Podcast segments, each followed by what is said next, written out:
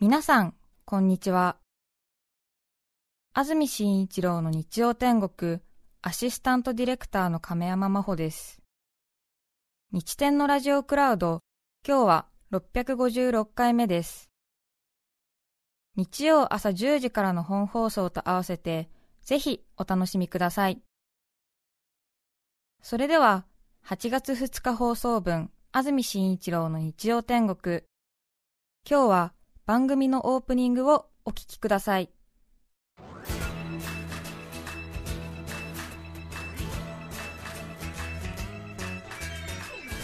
安住紳一郎の日曜天国。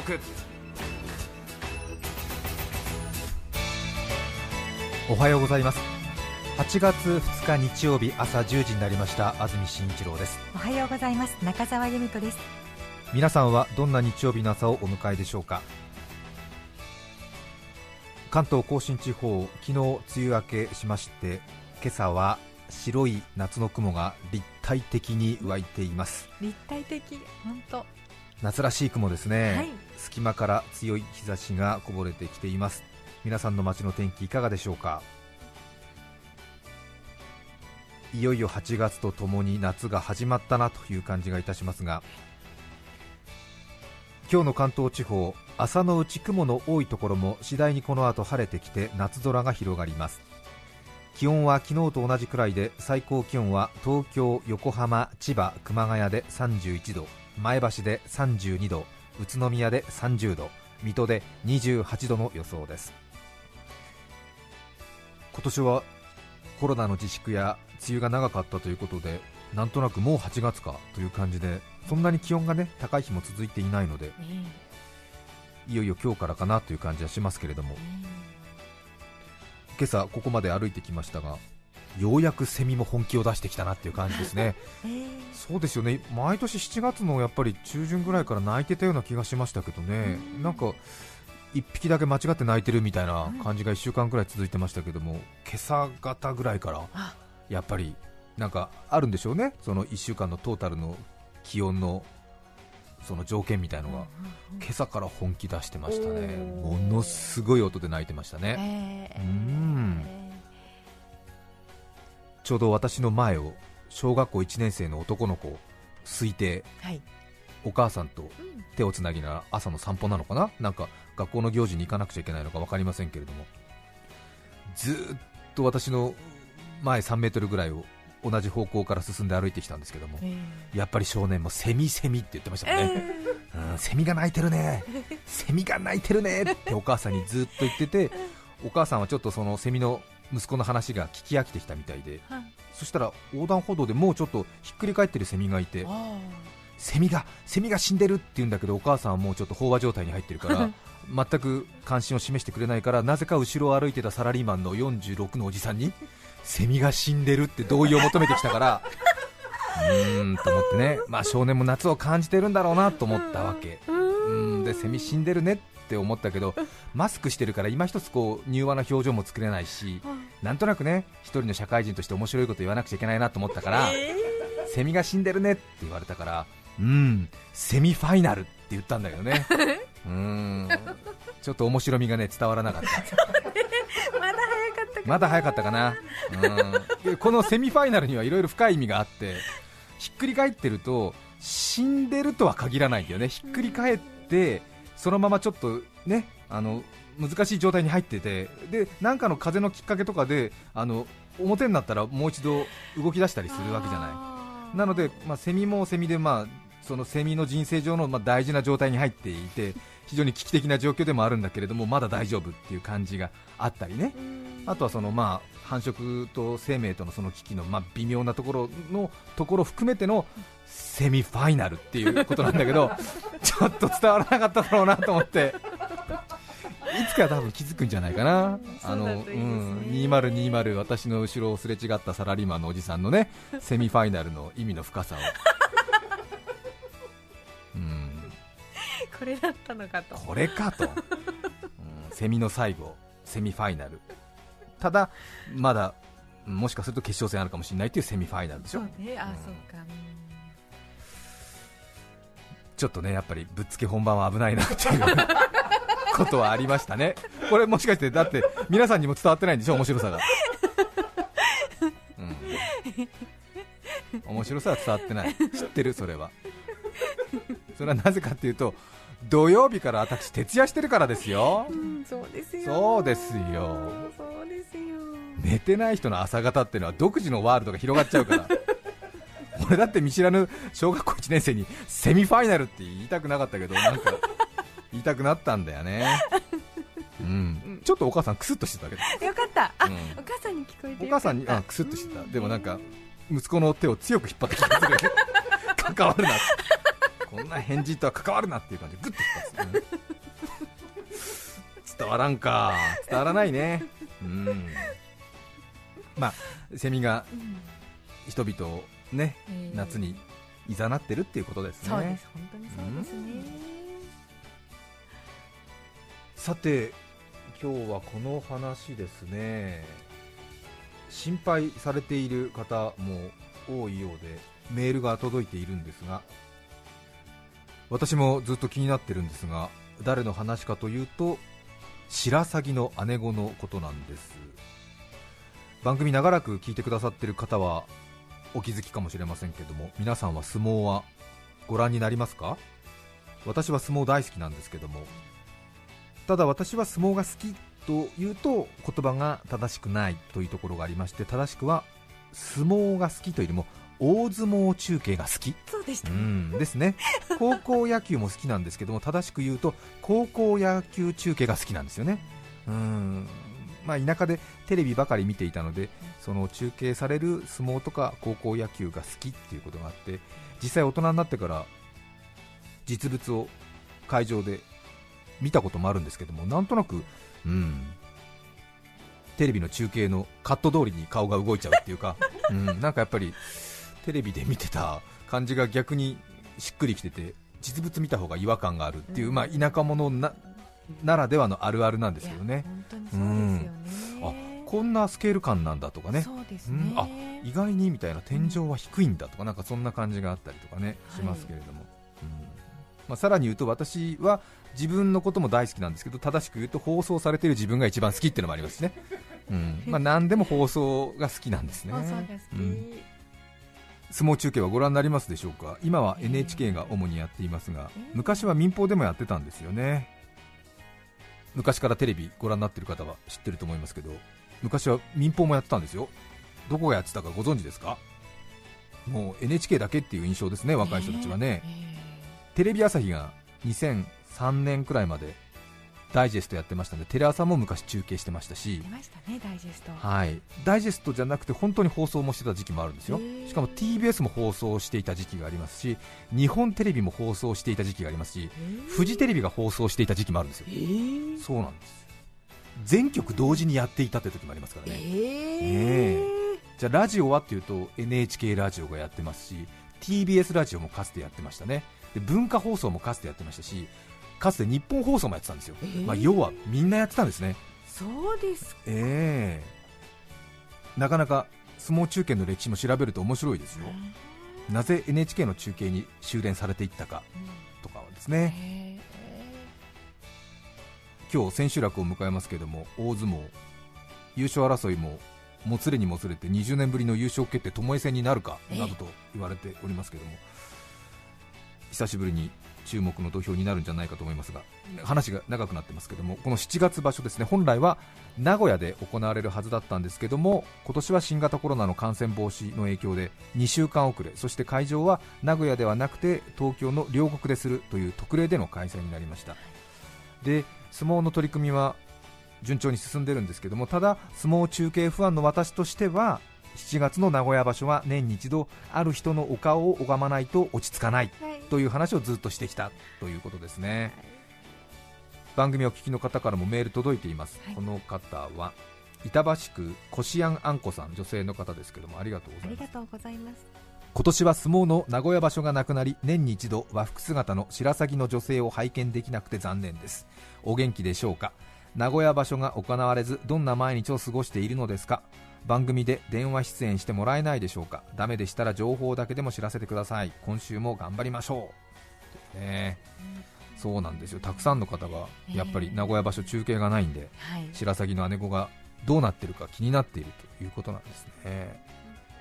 最近聞いたという方は何のことかと思われるかもしれませんけどもテレビ中継名古屋場所の時に必ず映る女性がいるんですね。西の花道前から3列目に必ず座ってるんですけども夏なんで白い炉の着物なんかをお召しのご婦人なんですけれども本当によく映るんですよね。西なんで NHK の中継で見ると画面上右側なんですけどもね。で白い着物を着てるんで白鷺の姉子と私たちは呼んでるんですけども西方の力士が勝ち名乗りを受けるときにこう座ってね尊敬をした状態で手刀切って行司さんから懸賞金を受け取るときにちょうど力士の右肩にはい鳥が止まってるように見えるんですよ、そうなんです。水島一緒に帰ろうなんてね。ちょうど乗ってるように見えるんですよね。で白い着物名古屋の7月暑いから色がねまた白いんですよ。それで銀のおしゃれなちょっと大きめの眼鏡かけて髪を結い上げてますでしょ。でプロっぽくちょっとね襟抜いてますから白くて細い首がより長く見えるんですよねで周りは男性が座布団引いてあぐらかいてるんで姉子は着物着てるから正座でで足痛くなるんでふくらはぎの下に座布団みたいのかませてるんで余計他の人よりも首一つ高く見えるんですよね。そうするともう完全に田んぼに降りた白鷺に見えちゃうの。ねえ。ね姿勢が良くて姿勢がいいから凛と。してるからね。うん。で毎年7月はテレビ画面越しにお元気そうな姿を見て嬉しく思う夏の風物詩と感じる方がね多いんですよね。ただ今回は大体の開催ということで東京でやってるんで知るすべなし心苦しということなんですね。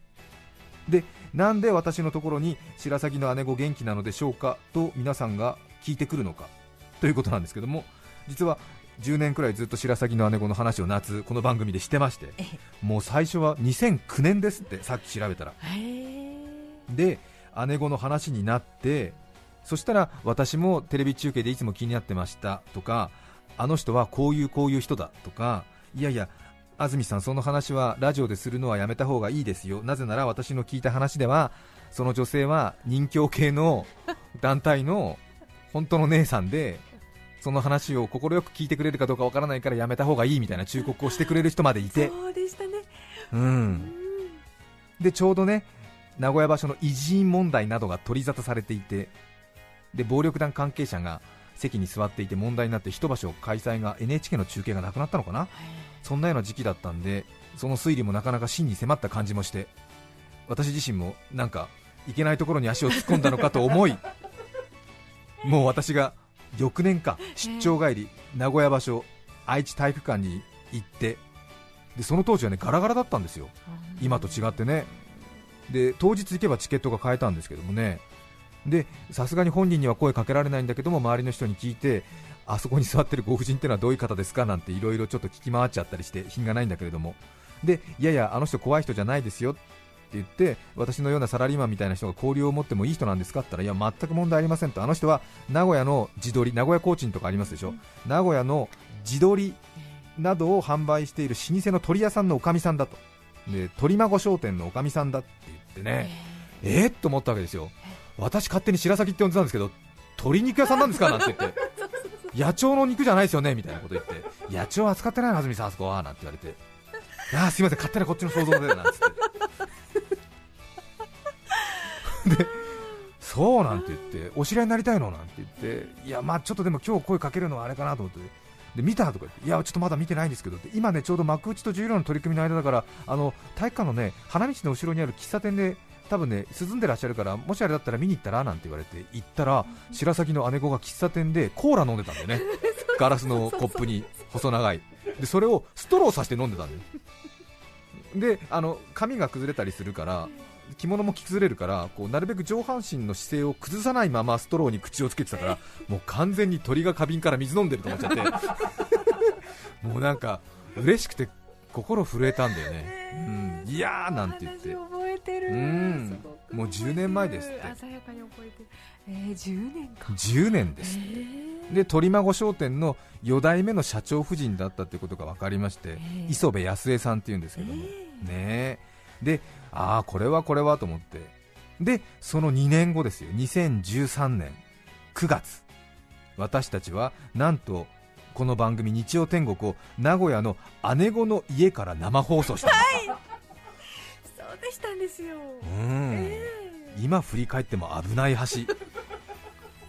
あれは驚いた。暑かったですもんねあの日もね9月とはいえね。そうでしたね。ちょうど10時の時報を名鉄名古屋駅の駅前の路上でね 喋り始めて。で名鉄電車乗って金山行って乗り換えて地下鉄乗って、え。駅で人から道聞いてで11時からのゲストコーナーを磯部康江さんにしようっていうそういうえね。なんていうの？タイムテーブル引いたんだよね、そうすると、さばいて日展とかお出かけリサーチを行く道中で聞かなくちゃいけなくなって、中澤さんと私が姉子の家の近くの近所で、さばいて日展の杉山君の話とか、うんうんうんなんて聞いたりして、公園でね、で蚊に噛まれちゃったりなんかして、で事前に道調べたスタッフが途中で行方不明になったりとか、あるいは電波が途中でなくなっちゃって、意外に地下鉄の駅の階段が長くてね、3階分ぐらい登ったんで、そこで電波切れちゃって、で曲が2曲続けてかかっちゃったりね、そう、うん、ザードの君がいないって曲がかかったんだけど。中澤さんが金山の駅で切符落としたりね、そうでしたっけ？うん、すいません。で俺が一人でイライライライラしてねまだラジオクラウドで聞けるかもしれませんけれども今聞くと私がただただイライラしてるっていう。いやーもうだから2013年ですから6年前ですって、えー。7年前か。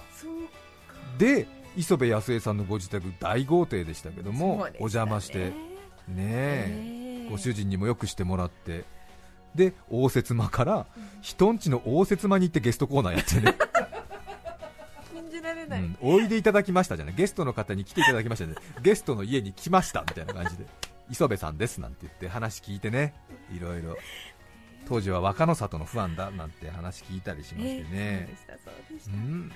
という関わりがあるんで皆さんが姉御元気ですかね？というお便りを私たちに寄せてくださるということなんですね。はいそれでは電話をしてみましょう。電話番号を知っていますので姉子の携帯に直接かけますよ。番号を通知にしまして多分今日ご商売お休みだと思うんだよな。ちょっと緊張しますね。はい。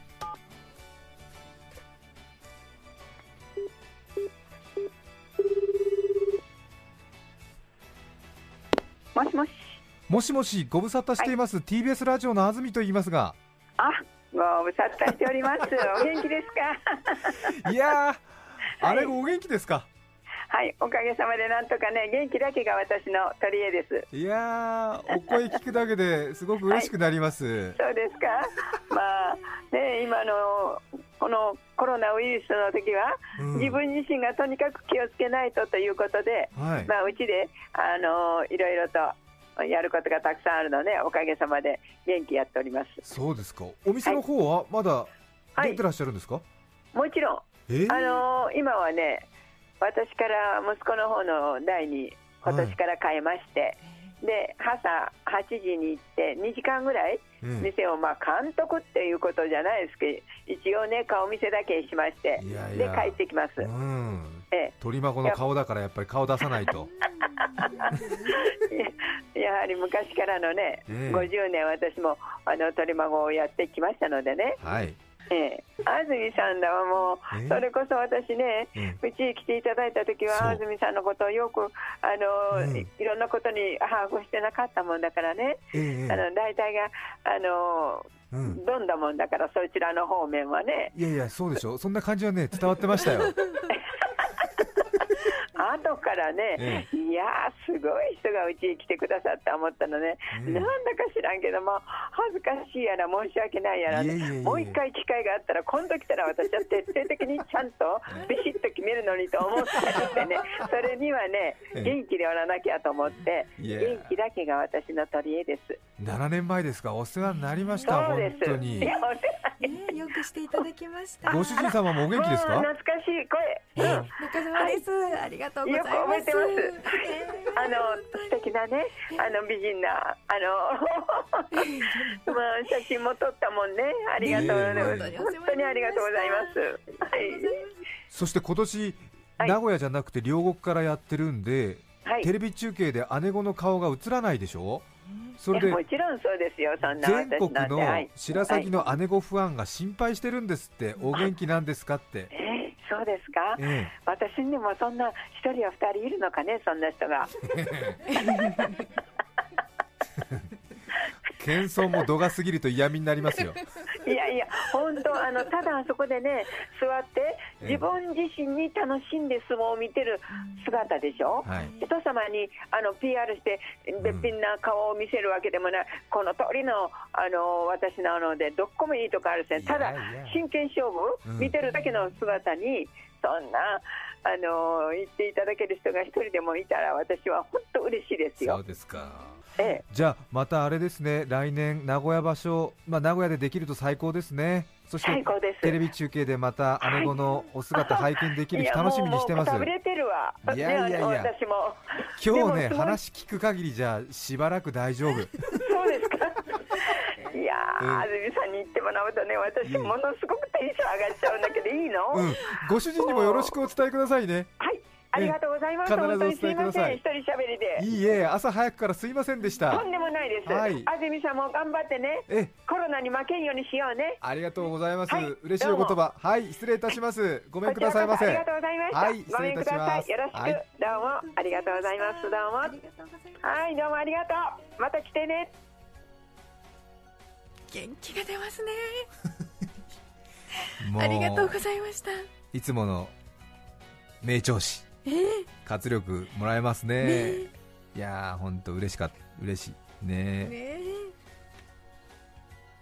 またね、しばらくね、1年後になっちゃいますんでね、テレビ中継で見られるのは少し寂しいですけれども、よくね、あの姉子の話すると、必ず間違う人がいて、番組にあの人ですよねとメールが来たりするんですが、結構間違ってる人もいて、名古屋はあの気道楽の人が多くて、客席はおしゃれな人が多いんですよね。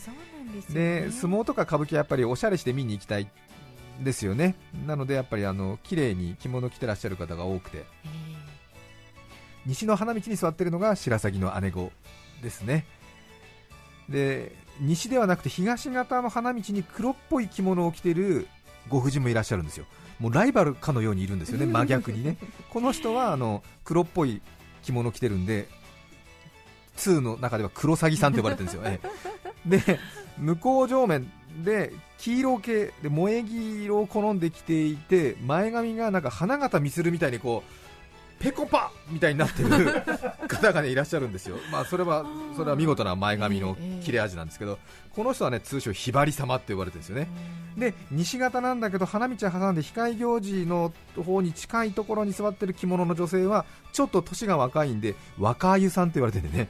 で姉御さんのさらに右奥の場内放送係の手前ぐらいに座ってる白い着物を着てる女性の方はこの人も若いんで千あゆさんって言われてるんだよね なので白サギの姉御黒サギの姉御ひばりの姉御若湯姉さん千あゆ姉さんって言いますから 覚えてください。覚えるとね楽しいですから。そうですね、ええ。豪華ですね。これね、あのもう座持ち効くのよ、これがまた。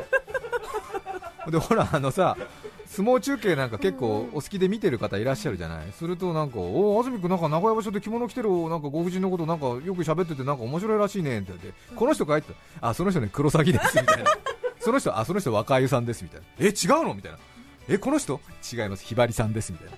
何それ？みたいな、ほら男の人、そういうさ名前で女の人呼ばれるとなんか興奮してくるみたいでさ、なんかなんか高級クラブ行ったみたいらしいんで、なんかね、あー違いますみたいな、あいらっしゃいませみたいな、あいらっしゃいませ、あ千早さん、千早さんみたいな、なんかそういう、一人で黒服になったみたいで、おそうそう、いや、お目が高い、ご無沙汰しております。みたいな、山田さん、千早さん、千早さん、ご指名ございます。みたいな感じ。で、一人でなんか違いますよ。みたいな、もう本当に若い人ばっかり目が行く旦那。みたいな、ご指名です。なんて、そううん。座持ちがするんだ。うん、面白い。面白いですか、本当に。っていうか、本当情けない。ちゃんとさ一人の人間として生きなさいよって感じだよね。もう二言目話のピークにはさ座持ちが聞く話っていうのをみんなに勧めてるじゃん。どんだけ人の顔色伺って自分の話してんだって話だよね。本当やだ。大事なこと大事なこと。できないもの普通の人には。違うと思った。今途中で中澤さんの失笑になんか私も自分で気づいた。なんでさ座持ちが聞く話を得意満面話してんだって話だよね。あの一生俺は人にお買い得情報を伝えている人生なんだね。ちゃんと自分の欲しいものとか話したいこと話せばいいじゃんね。人の機嫌が良くなる話し方みたいな。なんだそれみたいなことですねでもね座持ちしますからこれ。ねこれさ本当聞くから。はい。そうそうそう。あとほら相撲好きな人ってさ相撲のうんちくなんか他人から聞きたくないの。もう自分でやれば十分だから。そうかそうか。うん、で若輩者年下の人間なんかにいやいや違いますよ。今は右前三つ取ったからあれですよ。よりが効いたんですよなんてこと言ったらもう不機嫌になっちゃうから。もう違うサイドネタで攻めるしかないから、うん、名古屋は着物の女性が多いですねやっぱり女性がやったら華やかですよねなんて。おこの人綺麗だね。あ若江さんですね。なんだそれ。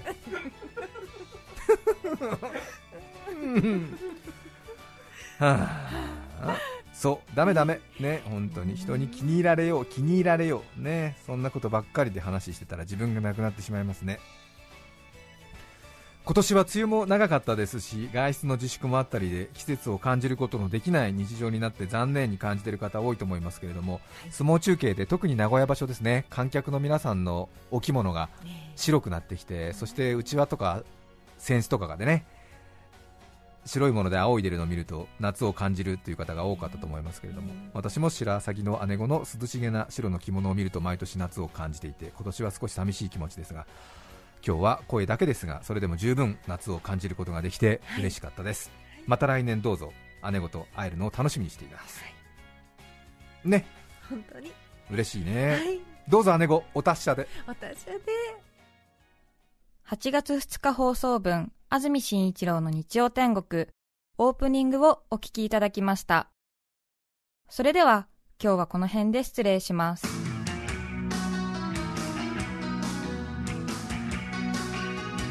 50年前の今日8月2日東京銀座で歩行者天国が実施されました。歩行天イカ天小数点立点視点作用点結局テストは20点お聞きの放送は日曜天国略して日天 TBS ラジオ FM905 AM954 さて、来週8月9日の安住紳一郎の日曜天国、メッセージテーマは、兄弟姉妹の話。ゲストは古舘一郎さんです。それでは、来週も日曜朝10時、TBS ラジオでお会いしましょう。さようなら。安住紳一郎の TBS ラジオクラウドこれはあくまで試供品皆まで語れぬラジオクラウドぜひ本放送を聞きなされ954905